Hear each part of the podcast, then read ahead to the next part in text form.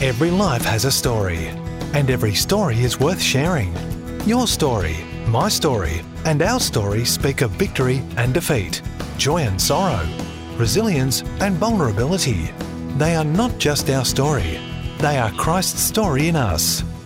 They are Kingdom Stories from Down Under.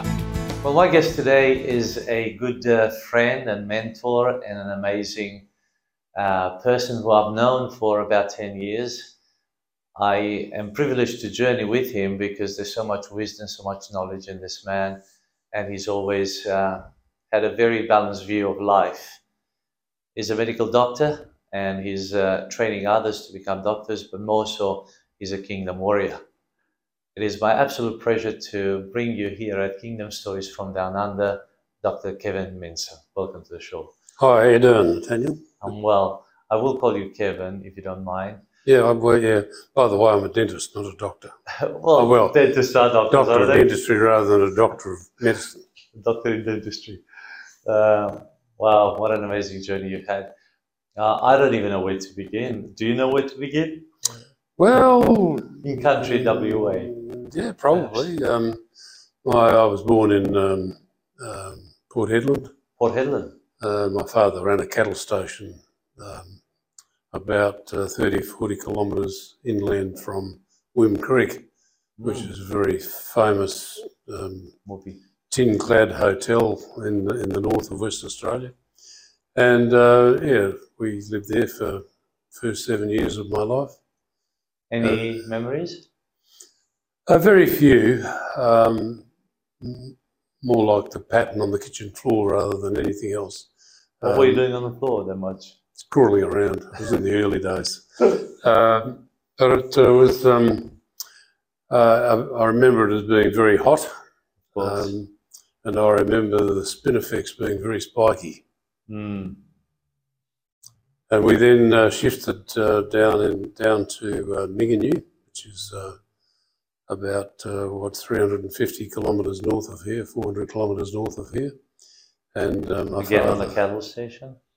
Uh, yes, he was. My dad was um, was working for the same company actually, and he was uh, his children, my sister in particular, had got to the point where she needed primary school, Yeah. and my mother, being a primary school teacher, was pretty hot on the fact that we had to have an education. Of course. So um, we shifted down to what, what was, well, still is called Urella Station, which is about, um, I think, about 18 kilometres north of, of on the Mullewa Road. Um, we spent some time there, and then he, and then my dad shifted to manage a pretty big property uh, just north of the place called Nangetty on the Mingenew Mullewa Road. Uh, we used to uh, run a lot of sheep there. We sure, I think, fifty-five thousand sheep in the in the last year we were there, which is quite a quite a swag of sheep. On, on a horse or on a, a chopper? Uh, no, we, we mostly horses. Horses. Yeah, Wow. uh, some of it was pretty rough country, and um, Fenced? Not much fenced. uh, no, it was it was agricultural land, so it was all fenced. Okay. Um, in fact, in the end, my father was running it quite uh, intensively. Mm. Uh, so it was well fenced up, about 30 odd thousand acres in the end. Was he born here, your dad, or did he Yep, come from England? Yep, no, he's born in uh, Norseman. Okay. And he have a he had a, a passion for the land. He he loved the outback. Yeah, well, he uh, he was born in the goldfields, and um, in those days, you know, some of those goldfields towns were extremely big. Yes. And Norseman, in fact, was a very big town. Mhm. Uh, his father um, used to run a station near Kalgoorlie somewhere. So uh, that's my early part of my life. And um, And was there a school where you went, or they picked you up? Um, there was a school at Mingenew, and uh, there was a school bus that used to take us into town each day.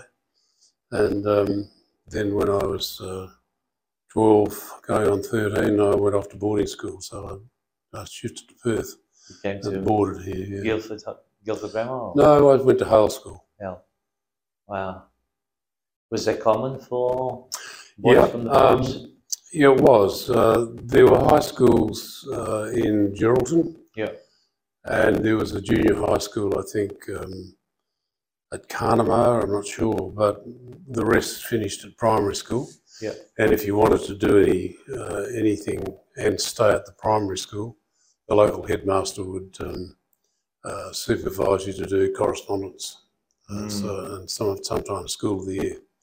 So he would just help out, and you'd sit at the back of the classroom and do your own work. But my parents, uh, like most people, booked their sons into a boys' boarding school and the daughters into a girls' boarding school, and that was that. Was that just as expensive as it is today, proportionate wise, or not really? Relatively, uh, I think it was probably a little cheaper Yeah. because everybody did it. Uh, the facilities weren't anything like as good as they were now, Of course. and neither were teachers' salaries, I suspect. but you know, I had the best of what um, my parents could find. Yeah. Oh, I mean, Hale School would have been the top, one of the best in the state. So they really valued education. Yep. Do you think growing up on a farm, like uh, in in that free space, is uh, wonderful for a child?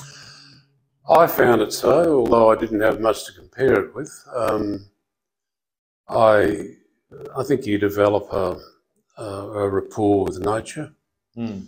And uh, in doing that, you get a fairly solid grounding on what life's about. Really, you know, life isn't always easy, and Yeah. But also the fact that you don't have rush hour, you don't have to rush anywhere, there's no pressure, there's a lot of outdoor play time. Oh, yeah, that's true. Um, it's uh, a relatively relaxed life, although my father was a, you know, he was a workaholic in terms of what he actually did, but we didn't have to um, uh, meet too many deadlines. Yeah. And um, No, I'm just uh, thinking of the pressure the kids have here in the city, you know, uh, piano lessons, music abs- lessons, the swimming. uh, abs- absolutely nothing. We're late for school, we're late for this, we're late for that, you know. No, Absolutely nothing. We were picked up by a school bus, and if you're late for the school bus, you don't your horn, you know. But that was he was the only vehicle on the road for Yeah. between our place, which was 25 or 30 kilometres out of town, and uh, and Mingenew. So, um, yeah, it, it was uh, it was pretty relaxed. Uh, Yeah. I think in the mind, uh, you know, the children who grow up in the country are so much more relaxed. I, I think that's true. I think it's still true. Yeah. Uh, there's a lot of pressure on young people now, and uh, you know, I, I noticed that um, amongst my peers, their children were pressured to do well at school Yeah. right from a very early age. Yeah. And uh, it's interesting listening to the stories of some of those, uh, of some of my uh, colleagues, I guess, Yeah, of what they were expected to achieve. Uh, but from their parents. yeah. Uh, but it's not, it, it was never expected of me. So I think I had a pretty healthy, balanced. So when you came to Perth, you were pretty much on your own. No older brother No, with I you? have, have two sisters, one younger, one older. Were they in boarding school in Yes, town? yeah, yeah.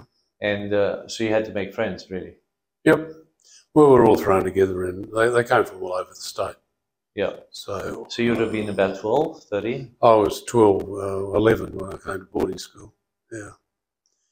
Is that a And, bit of uh, a passage into manhood? Uh, well, I never looked at it like that, but I suppose looking back, it is a bit because you're on your own. You don't, uh, you don't have anyone making life easy for you. Uh, if there's a bully, you've got to deal with him. yeah. So um, How many were in the room? Were the dorms or? uh, the dormitories were uh, um, there was 18, I think, 18 in the dormitory in each boarding house. So Yeah. there were four, four dormitories. So there were uh, 72 in a boarding house and uh, a prefect in each room. And, and uh, prefects actually did a lot of the work in those days, Yeah. bringing up, you know, guiding you. And it was a Christian school? Yes, it was. Um, Hale a- School, uh, Yeah. I'm not sure of its situation at the moment, but it was established um, by the Anglican Church, Yeah. by Bishop Matthew Blagden Hale um, in 1858.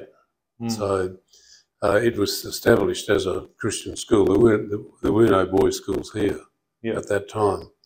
And he, being a bit of a scholar, uh, he started the school and uh, It was originally at the cloisters in St George's Terrace. Mhm. Um, it for a while became independent, and then I believe it rejoined Yeah. the Anglican Church again.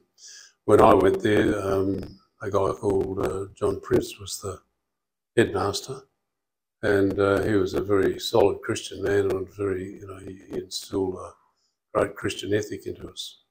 So you had services, a devotion, Yep, or, chapel, or whatever it was called. we had uh, we had a our chapel for the first two years at the new school was uh, um, about um yeah for about four years I think it was held was held in the in the school hall Wow.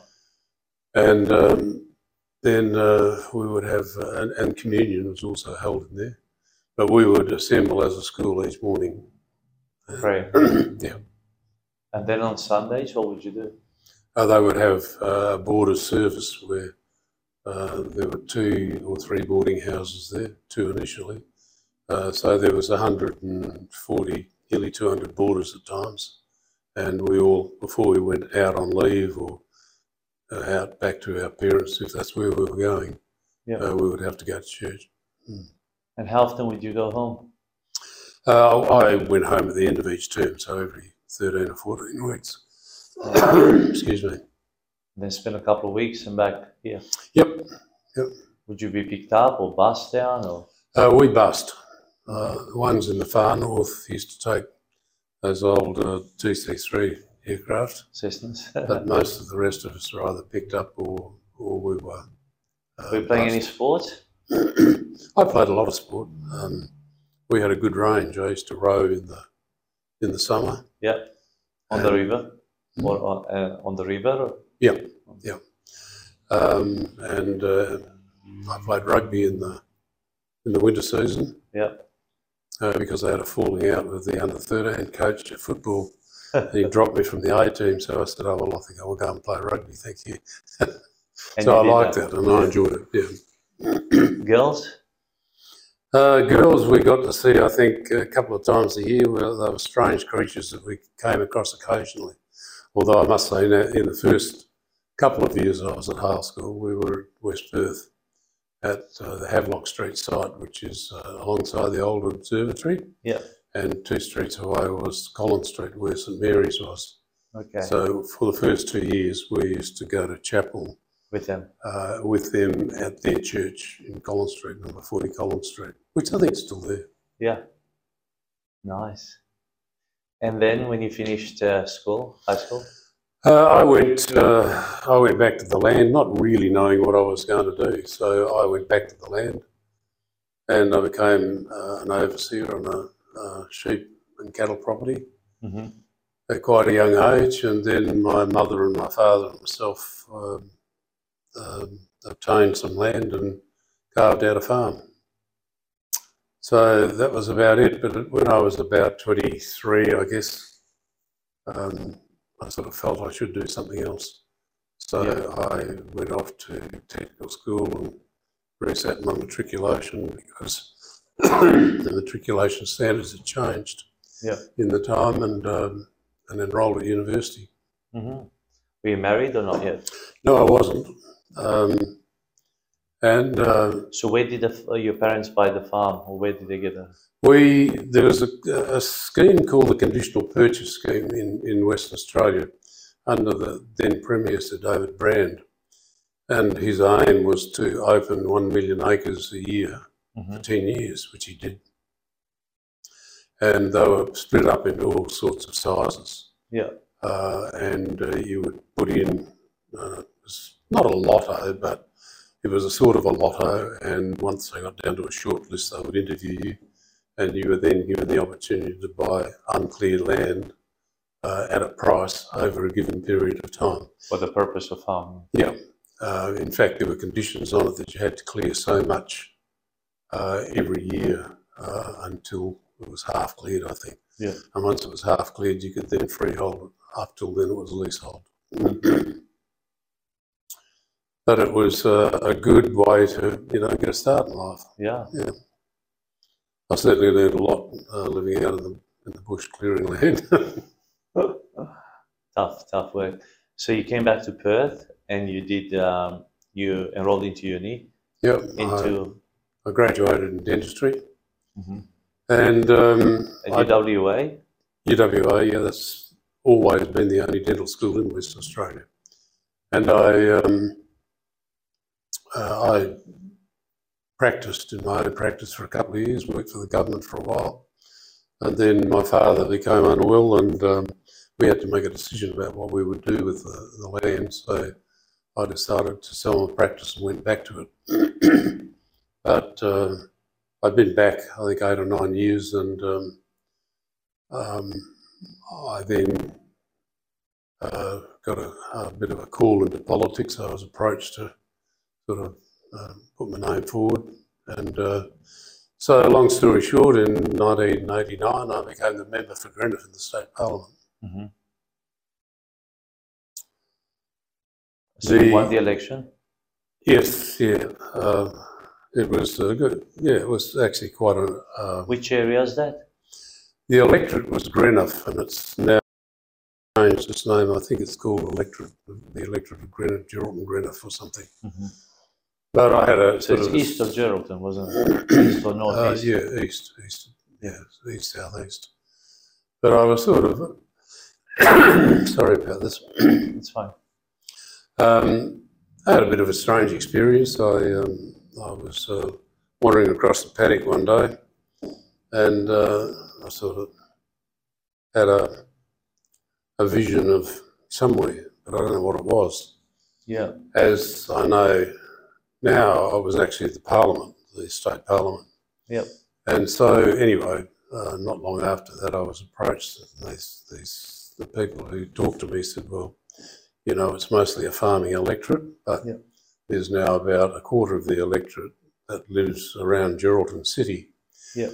and we're after someone who knows a little bit about city life, but who also knows the pains of farming." So I put my name forward, and um, yeah, it was all a pretty rapid process, frankly. Was the uh, Liberal Party? Oh, It was for the Liberal Party, yes. Yeah. yeah. Um, but what is uh, interesting, and I didn't mention it, Daniel, is, is that um, during 1980, early 1988, I was reading uh, a lot of Chuck Colson's works. Um, people may be familiar with him. But Charles uh, was the fall guy for Watergate uh, for Richard Nixon and went to jail for that. But he wrote several books. One of them was uh, Born Free. Uh, Born Free, Born, Born Again was the, was the book. Still, I don't know, it's still in print, but plenty of copies around. Well, Yeah. well worth reading. Yeah. Anyway, in it, he um, describes how a group of people used to have um, meet for breakfast and prayer in the basement of the concrete building. Yeah. Uh, some people sometimes interpret that as the White House. It wasn't the White House, definitely just the Congress building. Yes. And there were senators and House of Representatives people there.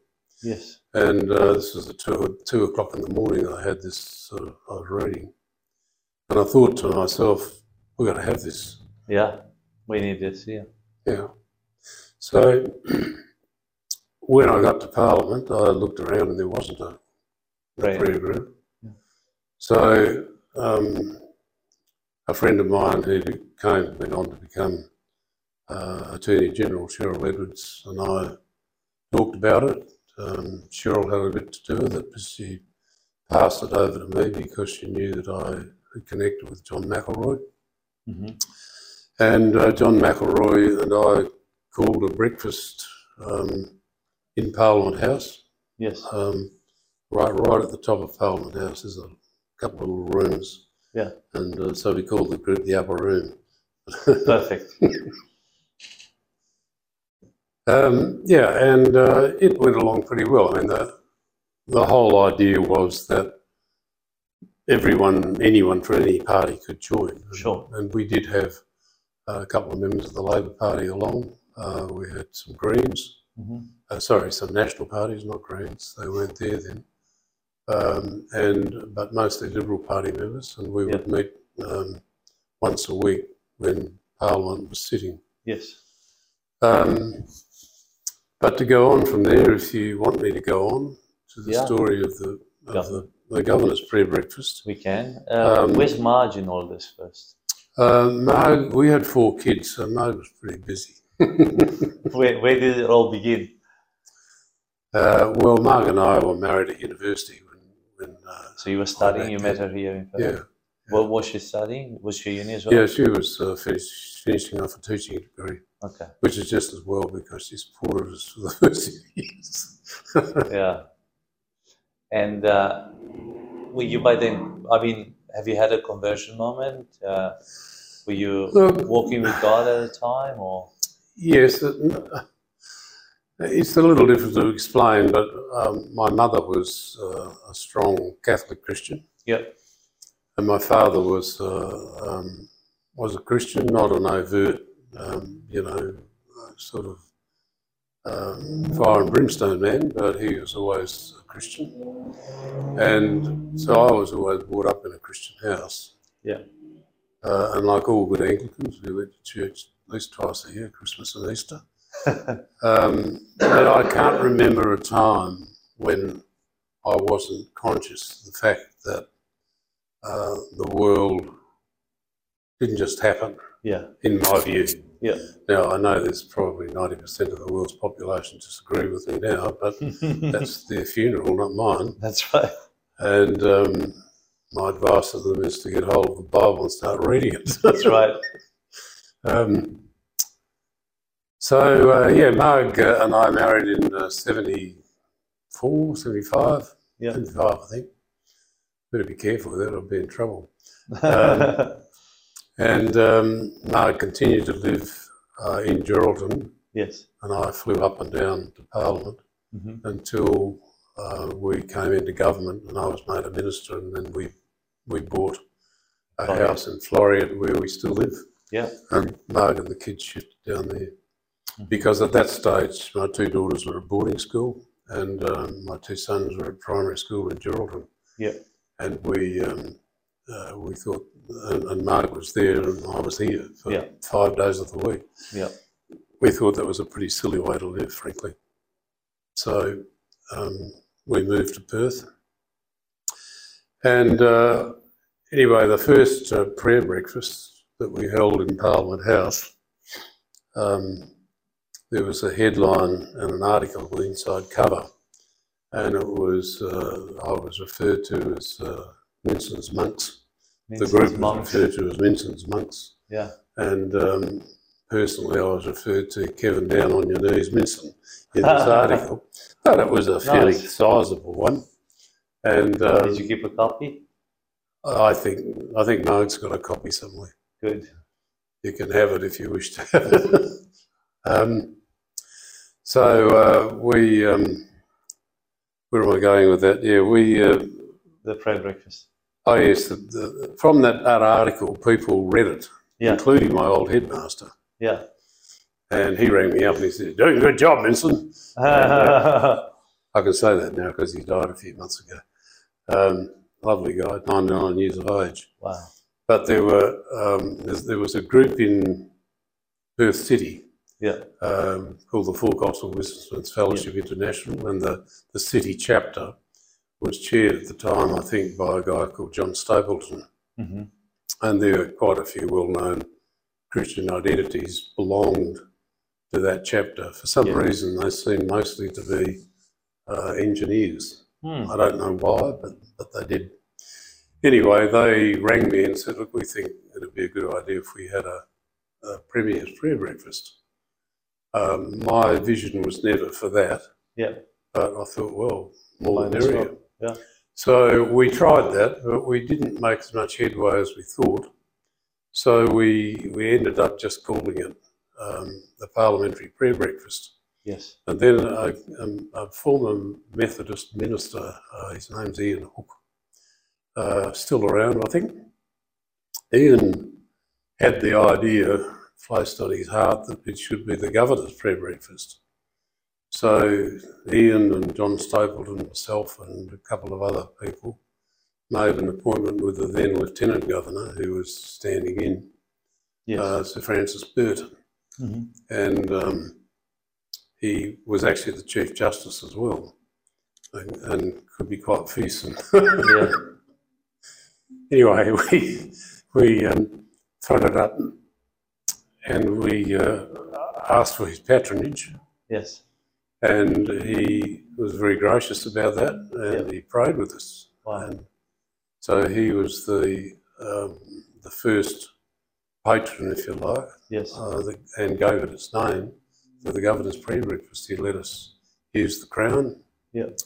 and uh, it it uh, uh, it was successful to the extent that it happened. Yeah. But I think uh, we had 27 people at the first breakfast, but we had big ideas. Yeah. We, we hired a venue that, that held about 500. We held a little, we also hired a little ante room to the side to prepare.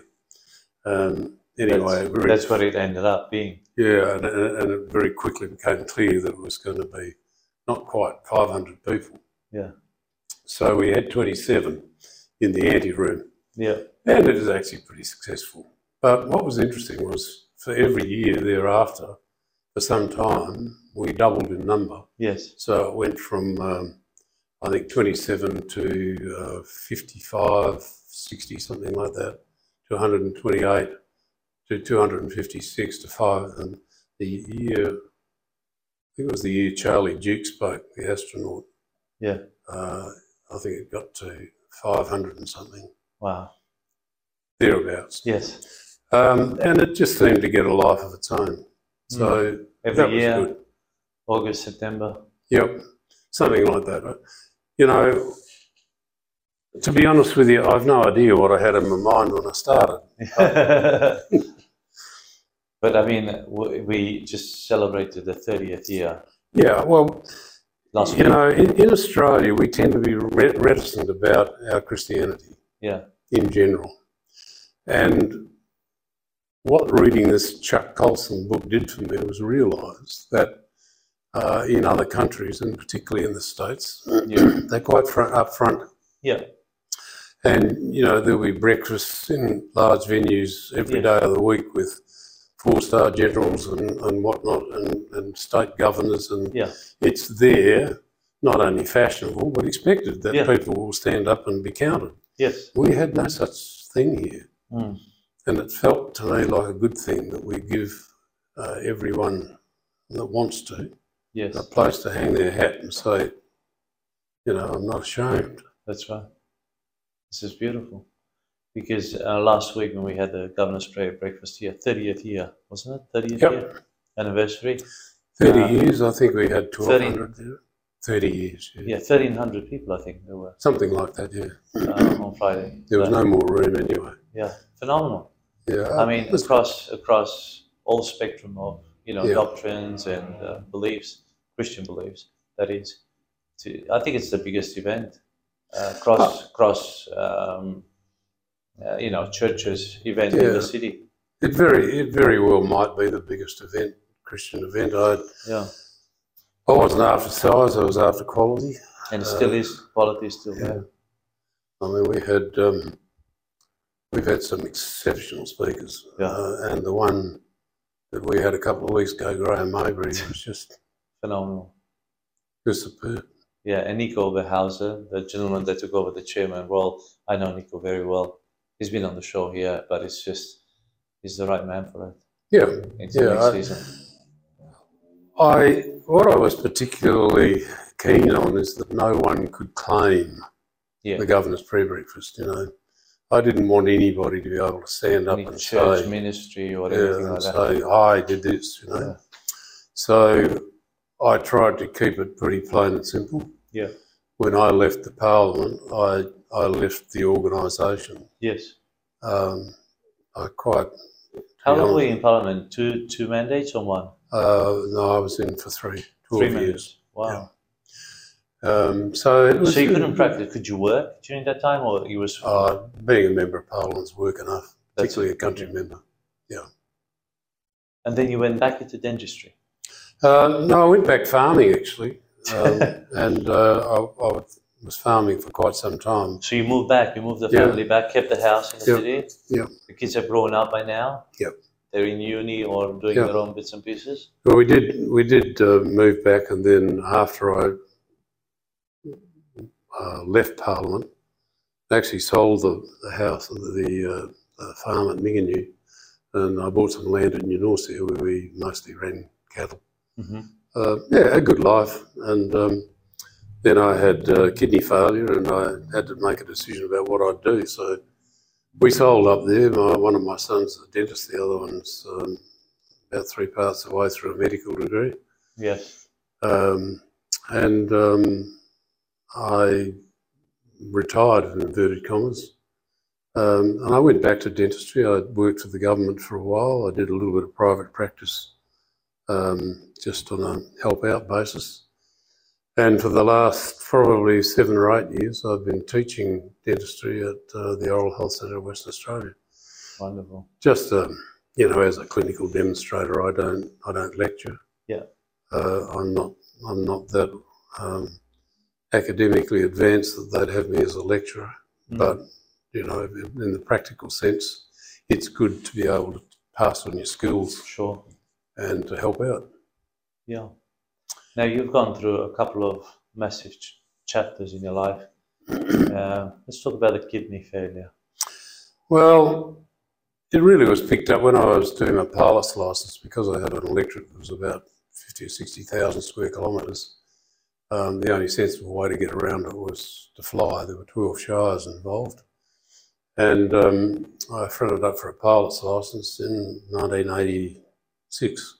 Just a private license just for Yep. one person, Yeah. Uh, well, I can fly four, six people. any, anything that'll fit in the aeroplane as long as Yeah. I'm licensed to fly the aeroplane. Oh, I hear you.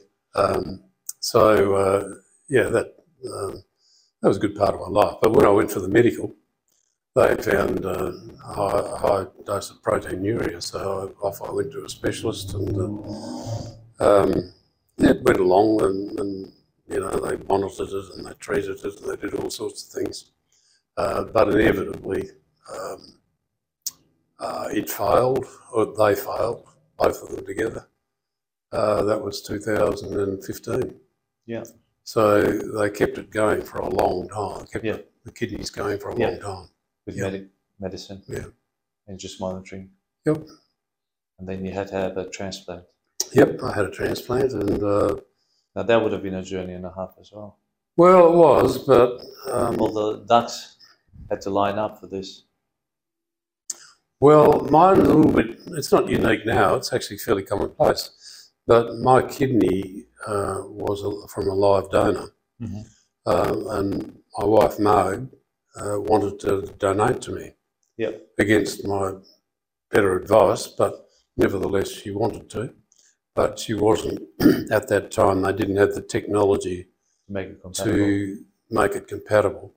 So she donated into a chain, Yeah. and that chain operated all over Australia. and once uh, every three months, they would they would do all the tissue typing and so on, and they would uh, feed it into a computer, and the computer would come up with matches. Yes. So I had a kidney from Melbourne, and Marg Gave her. gave a kidney into the chain, and it went, we believe, to Melbourne or maybe to Adelaide. but um, it was phenomenally successful, and um, Both for I- you and for Marg. uh, yeah, Marg's had no ill effects from it, but Yeah. she suffered more pain from the donation than I did from receiving. Hmm. But the technology is phenomenal, and the medical personnel are incredible. Yeah. And um, I think from memory is that, that once they connected this thing up, it was taken out of somebody at at uh, eight o'clock in the morning Melbourne time. Yeah. It was put in me at uh, four o'clock in the afternoon our time, Wow. and it started to pass urine in three seconds. Extraordinary. Amazing, eh?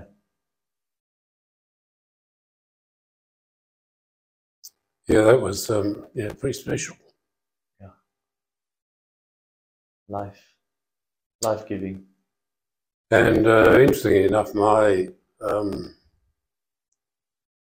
my kidney results are better than they have ever been. So Your body assimilated, your body just ran with it. Well, I still take a lot of anti-rejection medication, which has all sorts of weird effects, including a hoarse voice. But Yeah. uh, it it works extremely well. Yeah, Um, kept you extremely, going. extremely um, blessed by it. Yeah. Yeah. It is a miracle, though. With all the medical science. Well, still is a sometimes you can pray for a miracle, and you know the sort of miracle I would have prayed for is that because I had the results going back thirty years, I wanted to be able to stand in front of a church and say, "This happened to me, and now I've got new kidneys, and they just regenerated." But it didn't work that way. It was through medical Yeah, assistance. it, wa- but it's a Still, miracle nevertheless. It's still a miracle. It's uh, you know God's used these people, given the intelligence, Yeah. um, and they've done the hard yards, Mm. and now it's um, What was your prayer done. during that time? Before you went in? Uh, look, I I just uh, remember praying that it would would work, and that it would Margaret would be okay. the concern was there for her as well. She could have had failure as well. Well, you know, I mean, we don't know what's going to happen. Yeah. The- You know, both go down under anesthetic, general anesthetic, and Uh, human beings have, well, most human beings have um, two when they only need one, you know. Yeah. Uh, and we have two kidneys, but we really only need one. yeah, So I've got one and Marg's got one. yeah, Uh, and they both work fine at this stage. But you don't know what will happen, you know, some sort of infection or breakdown or whatever it might be. Uh, could lead to kidney failure in me and or Marg. Yeah. Um, that would be, So both in Horrible. recovery and, and later on in life. Yeah, yeah, But the recovery had to be very, I mean, you had to be so careful with everything. Yeah, the first the first few weeks are, are the danger time. The first two weeks probably. Yeah. And then you're pumped full of every sort of anti-rejection drug you can think of. Yeah. Um, unfortunately, the donor tends to be, um, you know, mincemeat. They've given their kidney and they say thank you very much and out the door. Yeah. but the recipient gets pretty uh, pretty Rolls Royce treatment for Yeah. quite a long time. And um, I had a great team. The, the, the renal team at uh, Charles Gairdner were fantastic. Unbelievable. Yeah. Now you also had a difficult chapter with uh, your daughter in America. Yeah, um, my oldest daughter was. Um, um, she had a, a couple of ailments, but um, they're not really relevant. But uh, she uh, um, had a massive uh, brain hemorrhage a couple of years ago and, and unfortunately died. So, you know, for someone who was so well liked and so respected, that was difficult. Sorry. Yeah.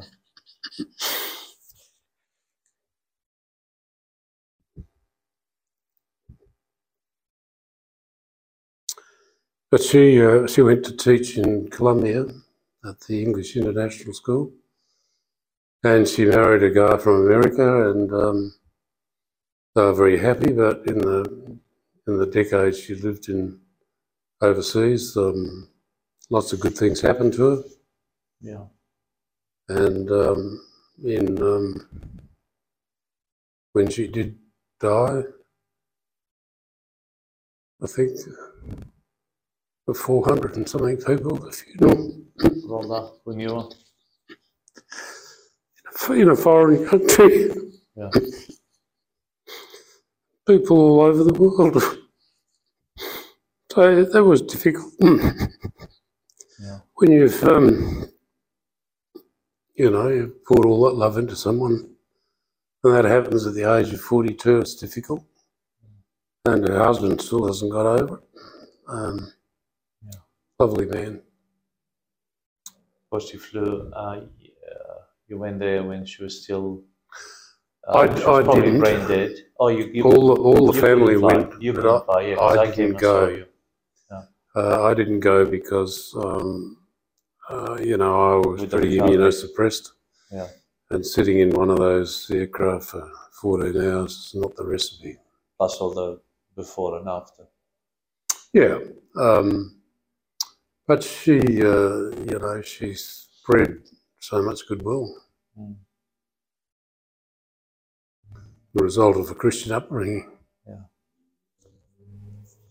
How's your Christian walk at the moment, Kevin? Uh, pretty good, actually. I, I'm sort of on the verge of just not bothering to think too much about work at all. I only work six hours a week, but I am 75, so I guess I can expect to slow down. Yeah. Um, but my Christian walk is good. Um, Marg and I um, have our time of, uh, of prayer each morning, and um, I I don't have any uh, regrets or doubts about the fact that I believe. Yeah. I have no regrets about uh, what I tried to achieve. Mm. Uh, the interesting thing is that I really was not terribly interested in politics, and still still am not. Um, you know, um, well, it's true. Uh, uh, I might as well be upfront about that. So, I um, I- I'm I'm content. Um, I don't want to be as old as I am or falling apart quite this quick, but there you go. Yeah.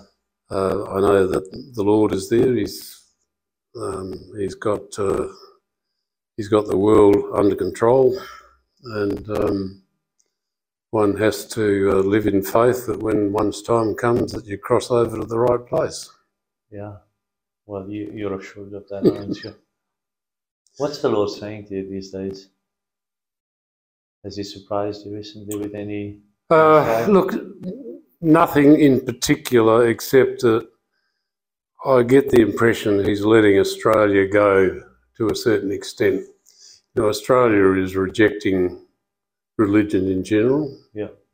Um, certainly, the religion of Islam is um, getting pushed by Islam itself Yeah. here in, in Australia.